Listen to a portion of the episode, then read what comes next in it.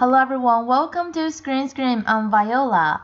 At the end of Lunar New Year holiday, let's get ready for the Oscars and talk about some hot topics. It's the award season coming into February, and although the Oscars this year is going to be held in March, there are a lot of nominees going to be released in the theater, and I'm pretty sure we're all looking forward to them. So without further ado, let's listen to the first new movie we're going to talk about today, The Banshees of Inisherin, Isle of Inisherin, Ireland, April 1923.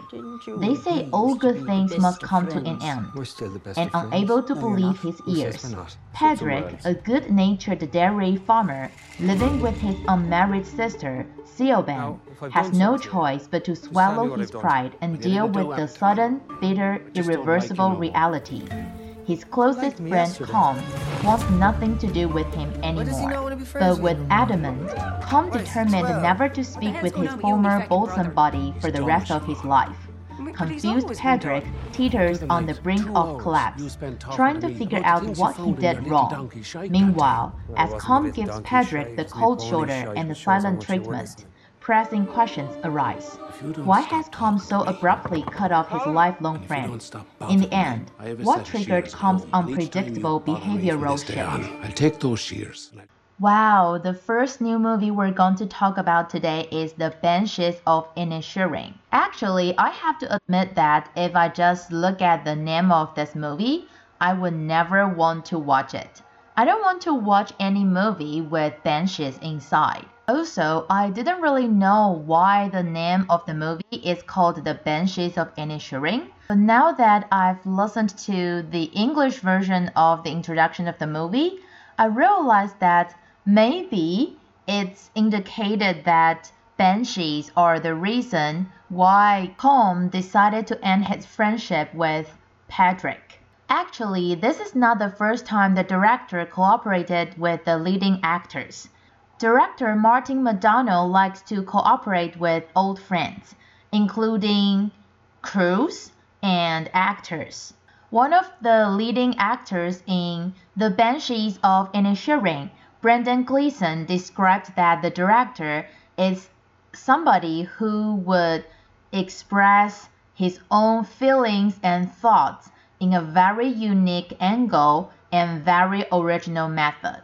Brendan Gleeson thinks that director McDonagh tells stories that are sad and with black humor, carrying sympathy and pity into this horrible world he created himself. So even though The Banshees of Inisherin isn't a horror movie, I think somehow there are monsters inside.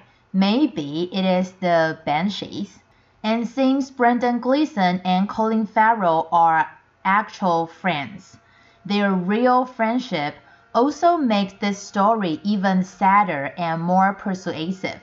Audience would believe that it's as if Brendan Gleeson and Colin Farrell end their friendship.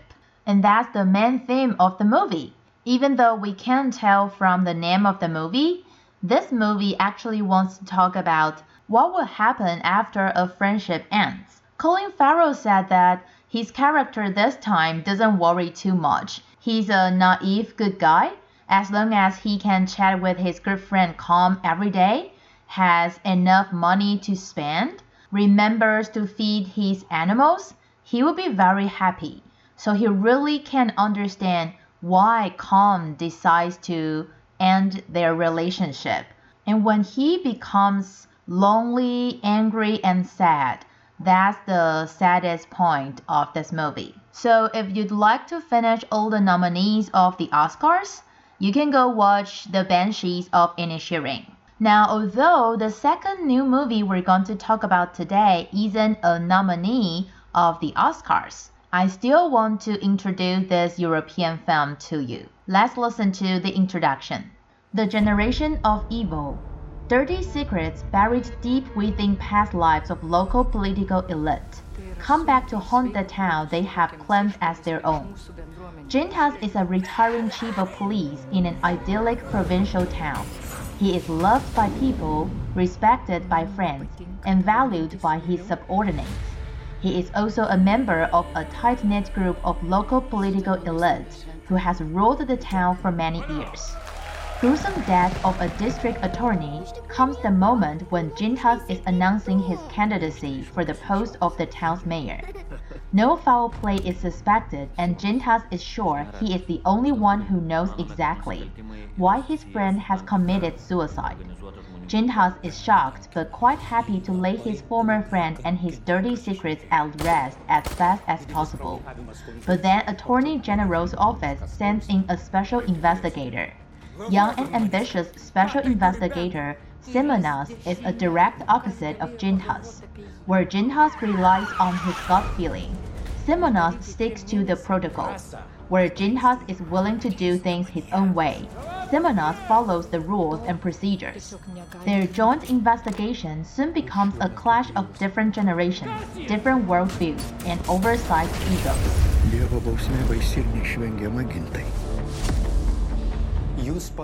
Wow, I like this introduction. Very detailed, but at the same time didn't give out any spoilers. The second new movie we're going to talk about today, The Generation of Evil, is a Lithuanian movie. It's directed by Amelis Villavis and acted by the best actor of Lithuanian Oscar. This is the reason why I said we're getting ready for the Oscars, even though The Generation of Evil wasn't nominated for the Oscars. It featured a cast from Lithuanian Oscar, Vytotas Canu Sonis, and Ingeborga Dabkunet, and Ines Storperstis. I'm not so sure whether I pronounced their names right because it's really difficult. I did go look for the pronunciation and tried my best to pronounce it, but if I still mispronounce it, please bear with me. As we heard in the introduction, The Generation of Evil is another crime drama that we've talked about over the past few months. Apparently, in the beginning, the case in the story was a suicide. But later it's revealed as one of the cases of a serial killing. I'm not saying that Jintas is the serial killer, but maybe he knows something about the case, or he has other secrets related to the serial killing. And that's exactly what The Generation of Evil wants to talk about. I guess in the end, the audience will realize that even though Jintas and Simonas have their different ways of dealing with cases, they both live in this generation of evil, and there's just something that they can't control. If you like crime drama, or you'd like to try some European movies, I recommend The Generation of Evil to you. Before we move on to Top 007 and talk about hot topics recently, let's review what we had from last week first. Top 3, Puss in Boots: The Last Wish. Top 2 last week was M3GAN, and Top 1, Avatar: The Way of Water. We have a lot of new faces from Top 7 to Top 4 this week. Let's check it out. Top 6, Plane. Mayday, mayday, mayday. Trailblazer 119. You Mother Baker, the movie. Top 5, A Man Called Otto. You cannot use this road without a permit. Have a nice day, sir. Top 4, Puss in Boots: The Last Wish. I am Puss in Boots. Scamsgiving.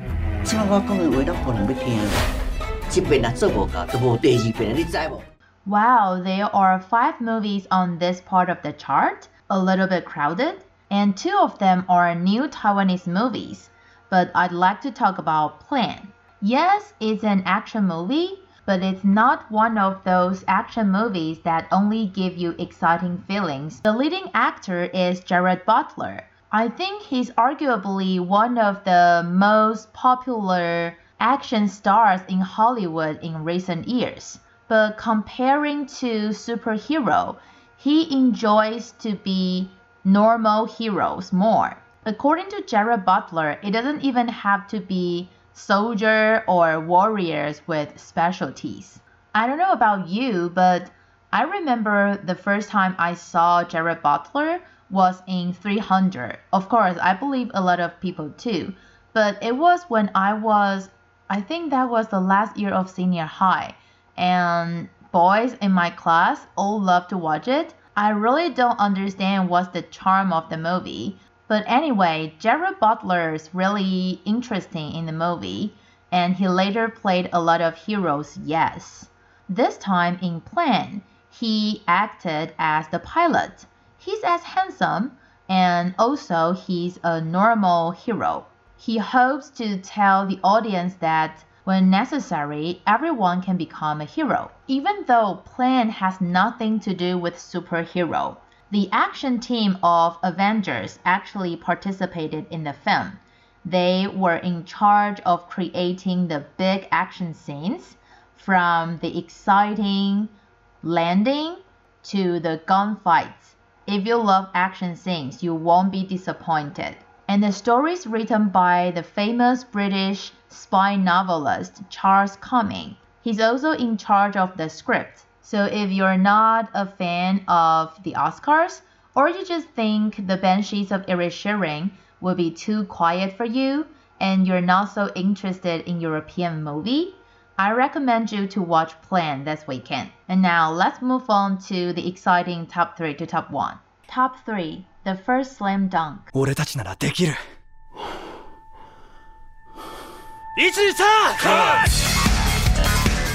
Top 2, M3GAN.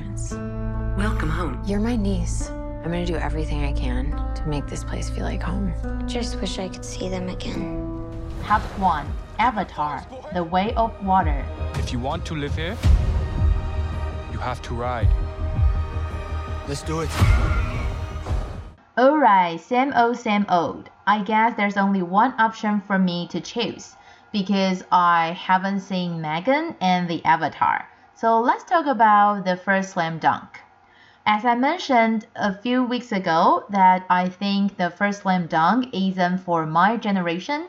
I personally don't think, I wouldn't say any, maybe not many of my friends when watch it. I mean, friends of my generation. Because during Lunar New Year, my uncle and aunt said that they're wondering whether to watch it or not, because it was something they watched when they were in junior or senior high school.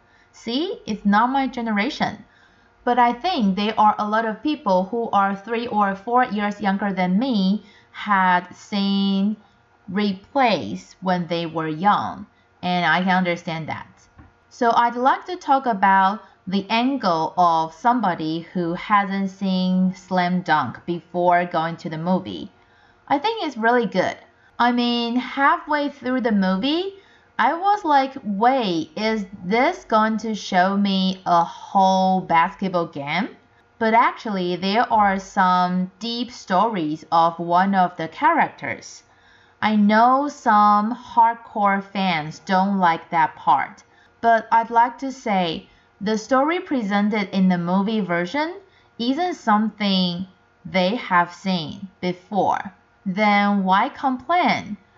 If, like what they said, it disrupted the excitement and pace of the game, I want to respond.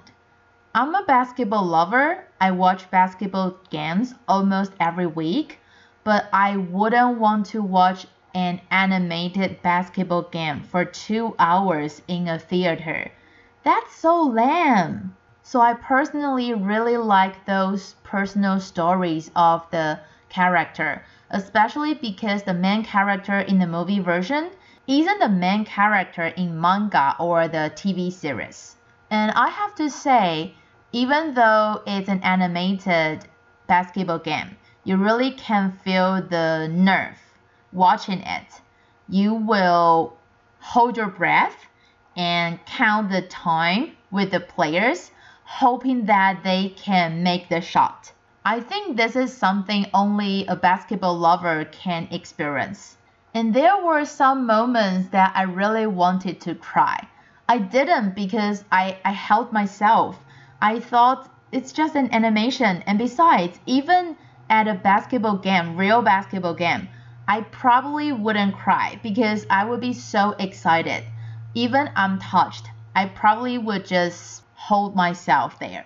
But it really is an amazing animation. No matter you're a fan of slam dunk or you're just somebody who likes basketball, I highly recommend you to watch The First Slam Dunk. And that's all the time we have for today. Hope you liked the show, and remember to tune in same time next week at Screen Scream.